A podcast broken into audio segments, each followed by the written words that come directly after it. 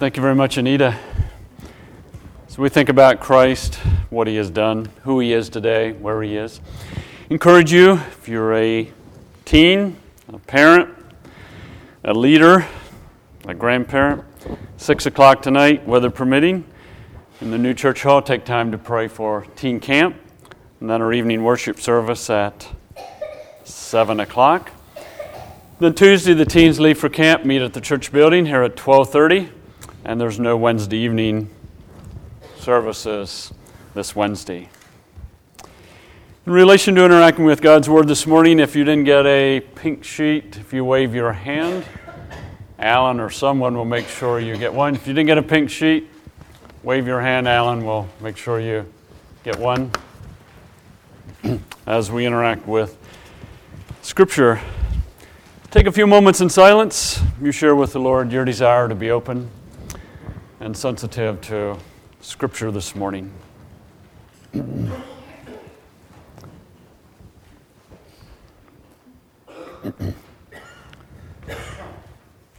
Again, Father, we're grateful for your word. We want to be those who hear with the desire and an intent to apply. It's in Christ's name I pray. Amen. Couple thought questions. Are you a minister? Are you a minister? If so, where? And if you would say no, why would you say not? Is there sacred work and is there secular work? Am I involved in sacred work because, quote unquote, I'm clergy? And if you're not involved in clergy work, then you have secular work. Is there secular, secular and sacred work? What are the beliefs of people in the area where you minister? What are the beliefs of people in the area where you minister? As you study Scripture, you will find that God basically says we're all ministers. There is not sacred work and there is not secular work. All work is to be for God's glory, reflecting the image of God. And as we think about Christmas, we think about Christ, and Christ has given us the privilege of sharing with others, sharing the message of the gospel. So as you minister in your day by day living, on your job, as you shop, as you relate to your family, that's your ministry. Think about unbelievers in your sphere of influence. As I minister in my respective vocation, I need to think about unbelievers in my sphere of influence. And I have listened with interest at this Christmas season. Some people will say Merry Christmas, and some will say Happy Holidays. And it's been my observation that some believers become alarmed when they hear Happy Holidays because it should be Merry Christmas. But have we stopped to think about the fact of where are people at in their thinking when they say happy holidays rather than Merry Christmas? Do we see that as an opportunity to stop in our thinking and reflect on Christ and say, as a minister of the message of the gospel, how should I respond to that person? See, where people are in their thinking makes a difference in how they respond and how we should respond to them. Christ came among us. We're among others, other humans on the job, as we shop, as we're in school. And since Christ is the good news, we're to be communicating the good news in our day by day living. So this morning we want to look at a portion of Scripture and how Paul and Barnabas attempted to share in a particular setting and then make some applications of sharing Christ in our world today, whether it be at Christmas or other points in time. take, invite you to take your Bibles and turn to Acts chapter 14. Acts chapter 14.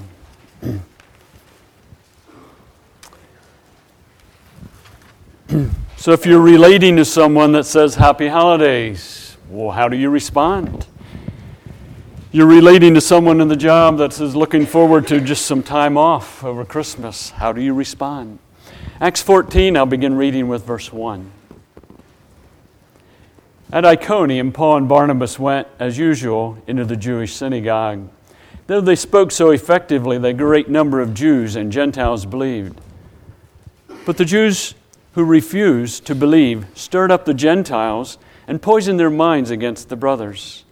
So Paul and Barnabas spent considerable time there, speaking boldly for the Lord, who confirmed the message of his grace by enabling them to do miraculous signs and wonders. The people of the city were divided. Some sided with the Jews, others with the apostles. There was a plot afoot among the Gentiles and Jews, together with their leaders, to mistreat them and stone them. But they found out about it and fled to the Lycaonian city of Lystra and Derbe, and to the surrounding country where they continued to preach the good news. In Lystra, there was a man crippled in his feet, who was lame from birth and had never walked. He listened to Paul as he was speaking. Paul looked directly at him so that he had the faith to be healed and called out, Stand up and. At that time, the man jumped up and began to walk.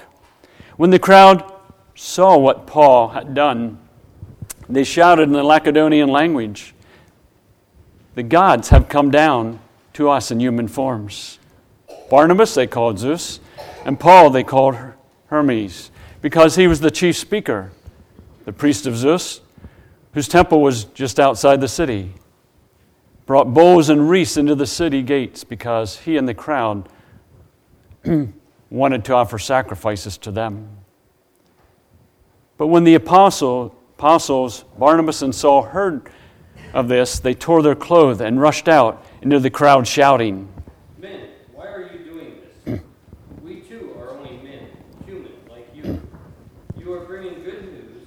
Tell, we are bringing you good news, telling you to turn from these worthless things to the living God, who made heaven and earth and sea and everything in them. In the past, he let all nations go their own way. Yet he has not left himself without testimony. He has shown kindness by giving you rain from heaven and crops in their seasons. He provides you with plenty of food and fills your hearts with joy. Even with these words, they had difficulty keeping the crowd from sacrificing to them. Then some of the Jews came from or Antioch and Iconium and won the crowd over. They stoned Paul and dragged him outside the city, thinking he was dead. But after the disciples had gathered around him, he got up and went back into the city. The next day, he and Barnabas left for Derbe. Each time I read that passage, I think about Paul being stoned and left for dead, and I think the next day he left for Derbe. You know, being stoned and left for dead would leave a profound impact on you physically. We don't know how God stepped in, but nevertheless, we see Paul and Barnabas ministering. And as we think about them ministering, just a map of where they are ministering and in process of eliminating the overhead and don't have maps on computer and so on yet, but that's coming. but they were ministering, and the particular location that they're ministering at this point in time is in the city of Lystra. They ran into some problem in Antioch, or I'm sorry, in Iconium, and end up going to Lystra. Lystra was a Roman colony, made a Roman colony by Augustus. It was a center of education, a center of enlightenment. Little is known about the history of this city before the events in Acts and little after. The population there was local aristocrats of Roman soldiers, there were Greeks, there were Jews, And then there were the native Lycaonians. The native Lycaonians are the ones who would have been offering the gifts and wanted to worship Paul and Barnabas. And the reason Paul and Barnabas could, sorry, Paul and Barnabas could go to Lystra was that Lystra was in a different political realm than Iconium, so they could escape. But we know that trouble followed them. They called Barnabas Zeus. He was the chief of the pantheon of gods, that is, the Greek pantheon of gods. Hermes, they associated with Paul. Hermes was the son that Zeus had by Maia, and he was a spokesman for the gods. There's a stone found near Lystra that was dedicated to the hearer of prayer, assuming to be the gods that the Lycaonians followed. About a half a century before Paul's first missionary journey, according to Ovid, there's a legend that the gods, Zeus and Hermes, came among the people. And they tried to find someone that would be hospitable. And they went to a thousand homes, and no one was hospitable. And finally, they went to an elderly couple who was very poor, Philemon and Baucis. And they were very hospitable, welcoming their, them into their home. And from their meager resources, they prepared a meal for them. And as a result, their home was transformed into a temple with a golden roof and marble columns. And they were appointed priest and priestess for the gods. And those who were not hospitable, their homes were destroyed. And it is believed that one of the reasons the people to whom Paul and Barnabas minister here were offering sacrifices, they thought the gods were again visiting them as they had a half a decade earlier. Now, it's with that background in mind that we find Paul, Barnabas healed a man.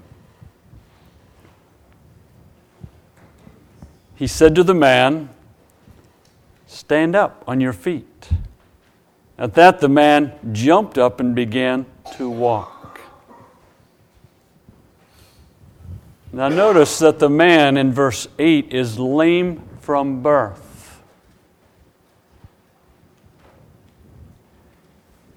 From what I understand in the medical field and what I have observed of people, and I don't claim to know a lot about that, but someone who has been lame from birth or even someone who has been in bed for weeks and they're going to receive therapy so they can walk again, it takes time. At that, the man jumped up and began to walk. And we're dealing with an obvious miracle. So, what does the crowd do in response in verses 11 through 13? They're shouting in their language. The gods have come down to us in human form.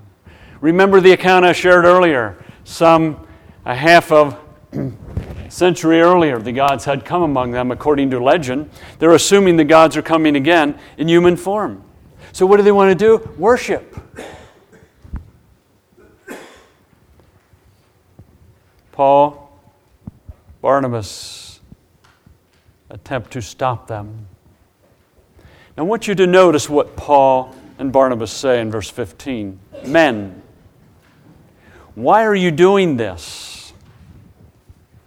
We too are only men, human like us.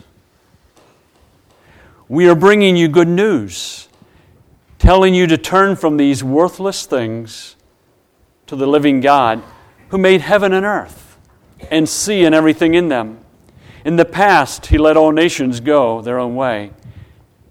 Yet he has not left himself without testimony. He has shown kindness by giving you rain from heaven and crops in their seasons. He provides you with plenty of food and fills your hearts with joy. Now, here we find Paul, Barnabas, responding to a crowd that worships Zeus and Hermes, and want to worship Paul and Barnabas because they think the gods have come among them. And they're trying to stop them. So the audience to whom Paul and Barnabas are speaking are religious, but lost. And I would pose a question in relation to that, and I think it would be on your pink sheet also at the middle.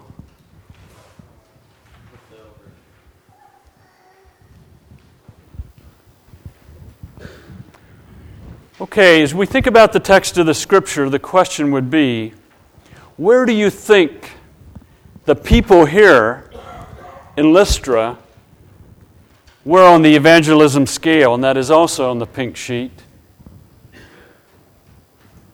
Where do you think they were? Did they realize they were born with a God vacuum? 12? I think so. Because they're worshiping some false gods. Were they aware of a higher power powers? I think so. Because they wanted to sacrifice to Paul, to Barnabas. They sensed some personal emptiness, otherwise, they wouldn't be worshiping.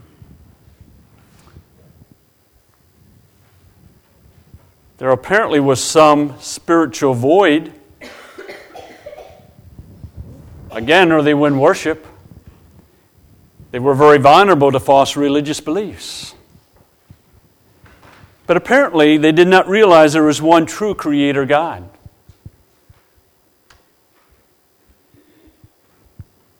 Now, I want you to stop and think about something as it relates to the time of year at where we're at.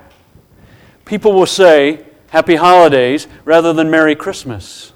Have you stopped to think that they may not realize that there is a Creator God? You say, everyone in America knows that. I'm not so sure they do. This crowd would not have been aware of that because Paul and Barnabas talk about the living God who made heaven and earth and sea and everything in them. Talking to crowd, and he, or they say, you know, we're dealing here, turn to the living God. So Paul and Barnabas apparently began where the people were. They would have known nothing about Jesus. They would not have understood any of the gospel concepts God, human, sin, death, Christ, and so on. So, what was their worldview? Their worldview was one of false gods.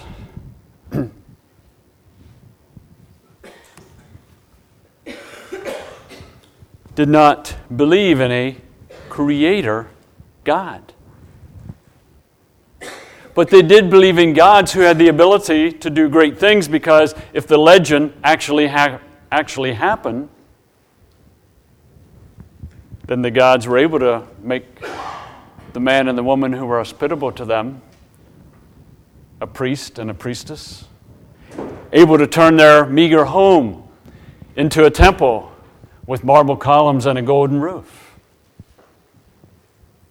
But that's where they were of the eight gospel concepts, which we discussed a number of weeks ago, which did the Lystrans already understand fairly well?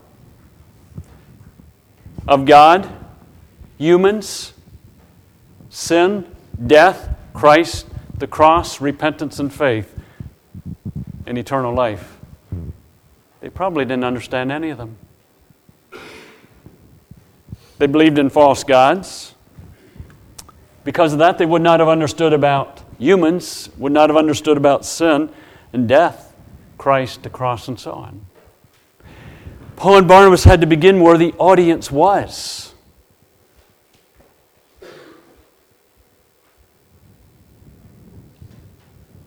So, their response when they're going to be worshiped Men, why are you doing this? We too are only men humans like you. We're bringing you good news. Turn from these worthless idols. Turn to the living God who made heaven and earth.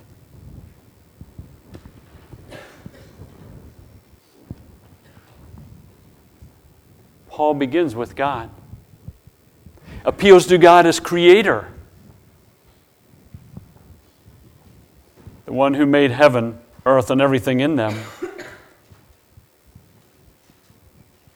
And he has not left himself without testimony. And ultimately, that would be appealing to Christ. He began where they were, not where he thought they should be.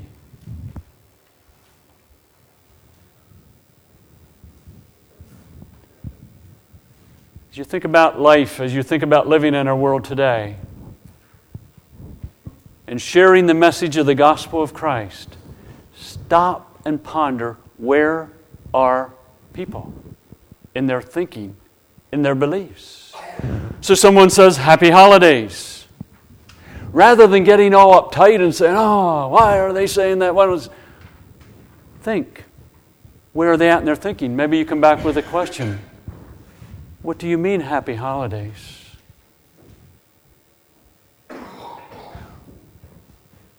Why don't you use Merry Christmas? Do you realize why we're even getting some time off of work and we're shopping? It's because of Christ. See, see it as an opportunity. Begin where they are with an intent to talk beyond that as the doors open. Paul, Barnabas began with God. Should we expect someone who does not have a relationship with God through Christ to be concerned about the true meaning of Christmas? No. But we can begin where they are. What did Paul say to challenge and correct their faulty worldview? Notice what he says in the text of Scripture. We, too, are only men, human like you.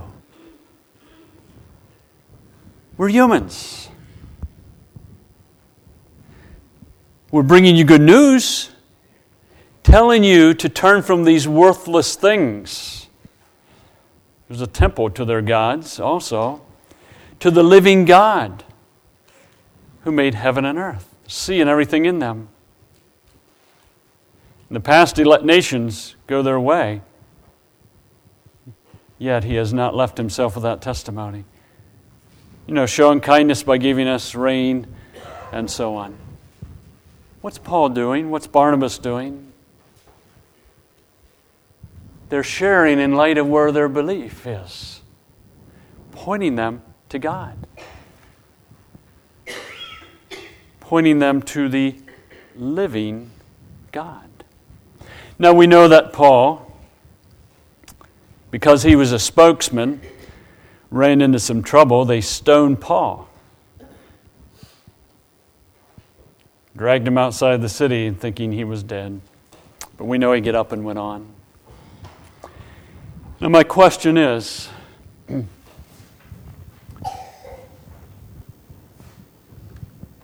it relates to sharing Christ with unbelievers. How can we share Christ with unbelievers? What evangelism or making disciples guidance do we see in this passage? First of all, I think seek to know your culture. In Acts 2, Paul or Peter was talking to Jews, and where did he begin? With Christ. Paul here is talking, Barnabas are talking to those who did not understand Christ, and where did he begin? God. Audience makes a difference where you begin. Know your culture. So, Christmas to our world basically is a holiday. So, you begin there in talking to people where they are with a desire to lead up to Christ. I think also in our culture today, it's important to start with God as creator. God is creator. If there's no creator, there's no need of Christ. Because if God didn't create, humans are not sinful. We're not separated from God, so there's no need of Christ. I think also expect persecution, expect rejection.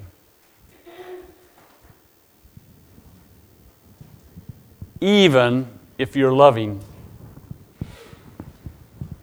and gracious. You say in America we don't get persecuted.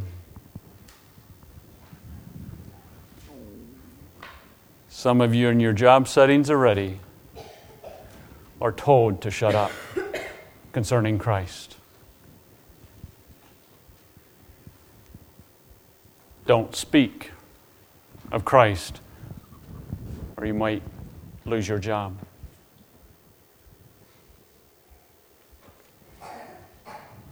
Ruth Ann contends that probably before I would get out of the ministry, I may end up in jail because I just take a stand for the gospel.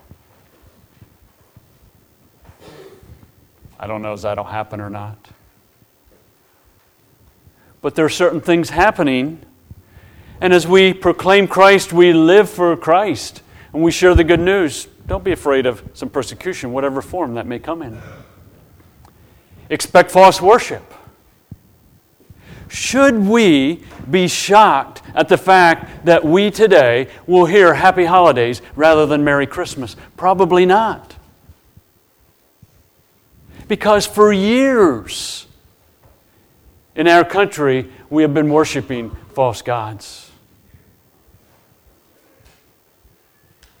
You say, really?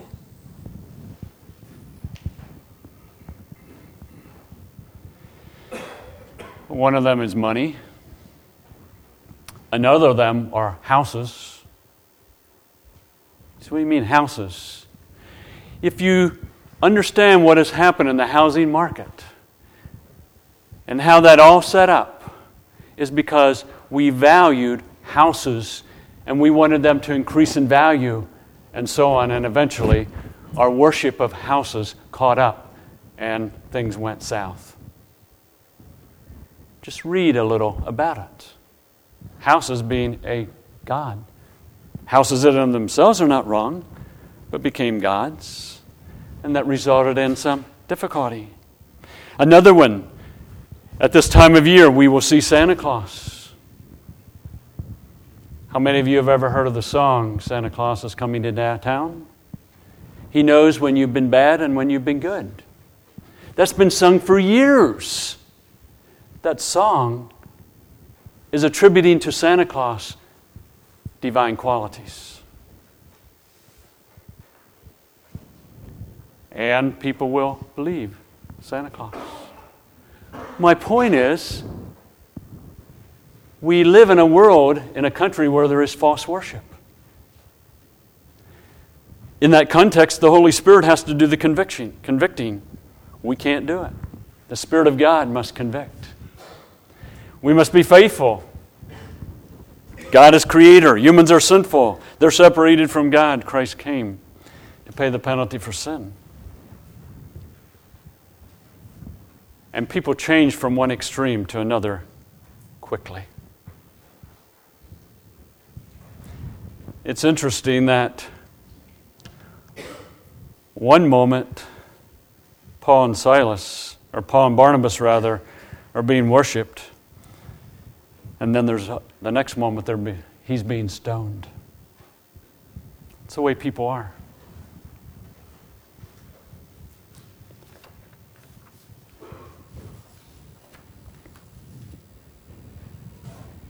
If a person believes in evolution, what are the implications for sharing the gospel of Christ? Of the eight gospel concepts, which should be or should be shared first? Now think about it. The world in which we live, if a person believes in evolution, and you talk to them about Jesus. Jesus? Why do we need Him? Probably need to begin with God as Creator. Because there's no need for Jesus if God is not Creator, because Christ is Creator. And if Christ is not Creator, then He's not the one who sacri- was sacrificed for our sins, and so on. Now stop and think about where people are. So you're studying in biology class, and the teacher is teaching on evolution. And you raise a hand and say, Teacher, I got a question for you. And you graciously pose a question. And your question maybe is on the order of if things evolved, where did we humans evolve from? And I'm not sure what the response would be. Well, we evolved, evolved from something, and it goes back and back, and finally you say, well, where did that come from?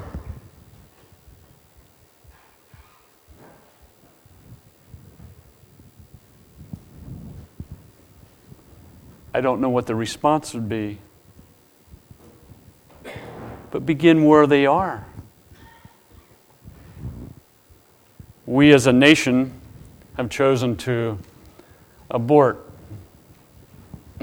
millions of individuals. And we will debate that over and over again. When does life begin? That's not the question to ask, I don't think. The better question is where does life come from?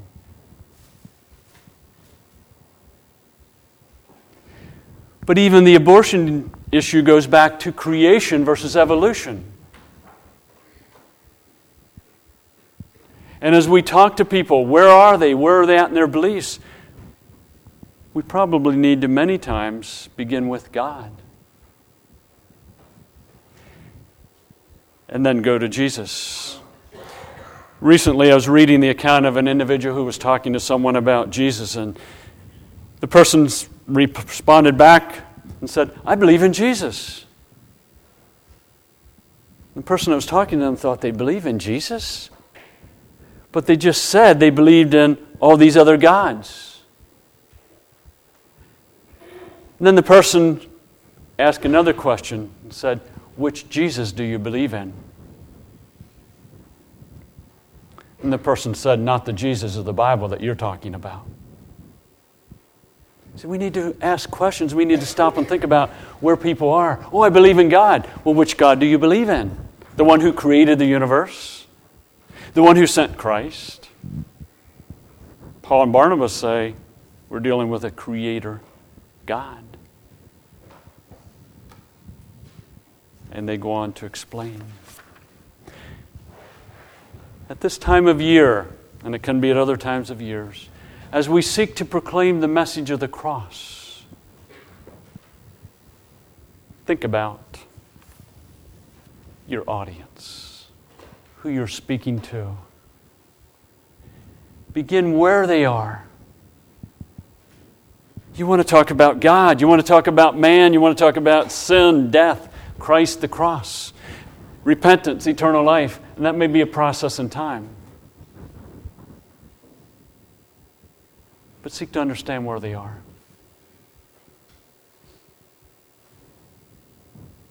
Now, what God do you believe in? What Jesus do you believe in? How can you have a relationship with God? Not in an obnoxious way, not in an unkind way but being faithful to Scripture, being faithful to Christ, with an intent to push people towards Christ.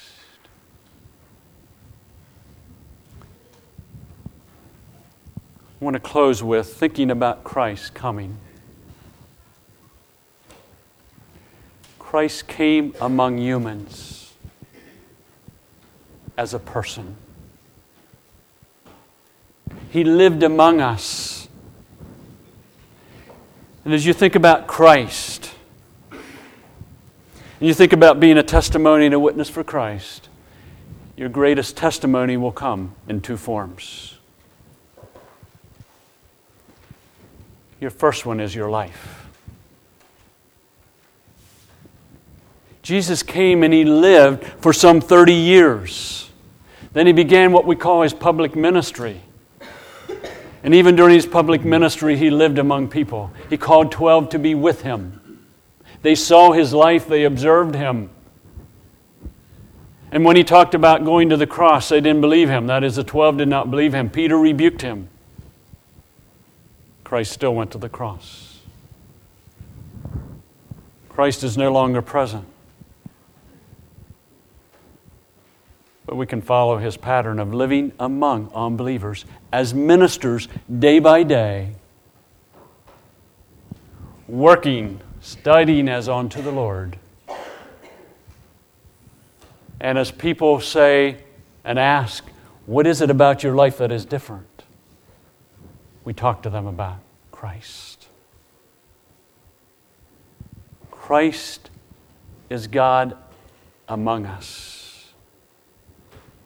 Christians among unbelievers with an intent to share the message of the gospel of Christ. Are you modeling that? Is that your desire to point others to Christ? Let's pray together.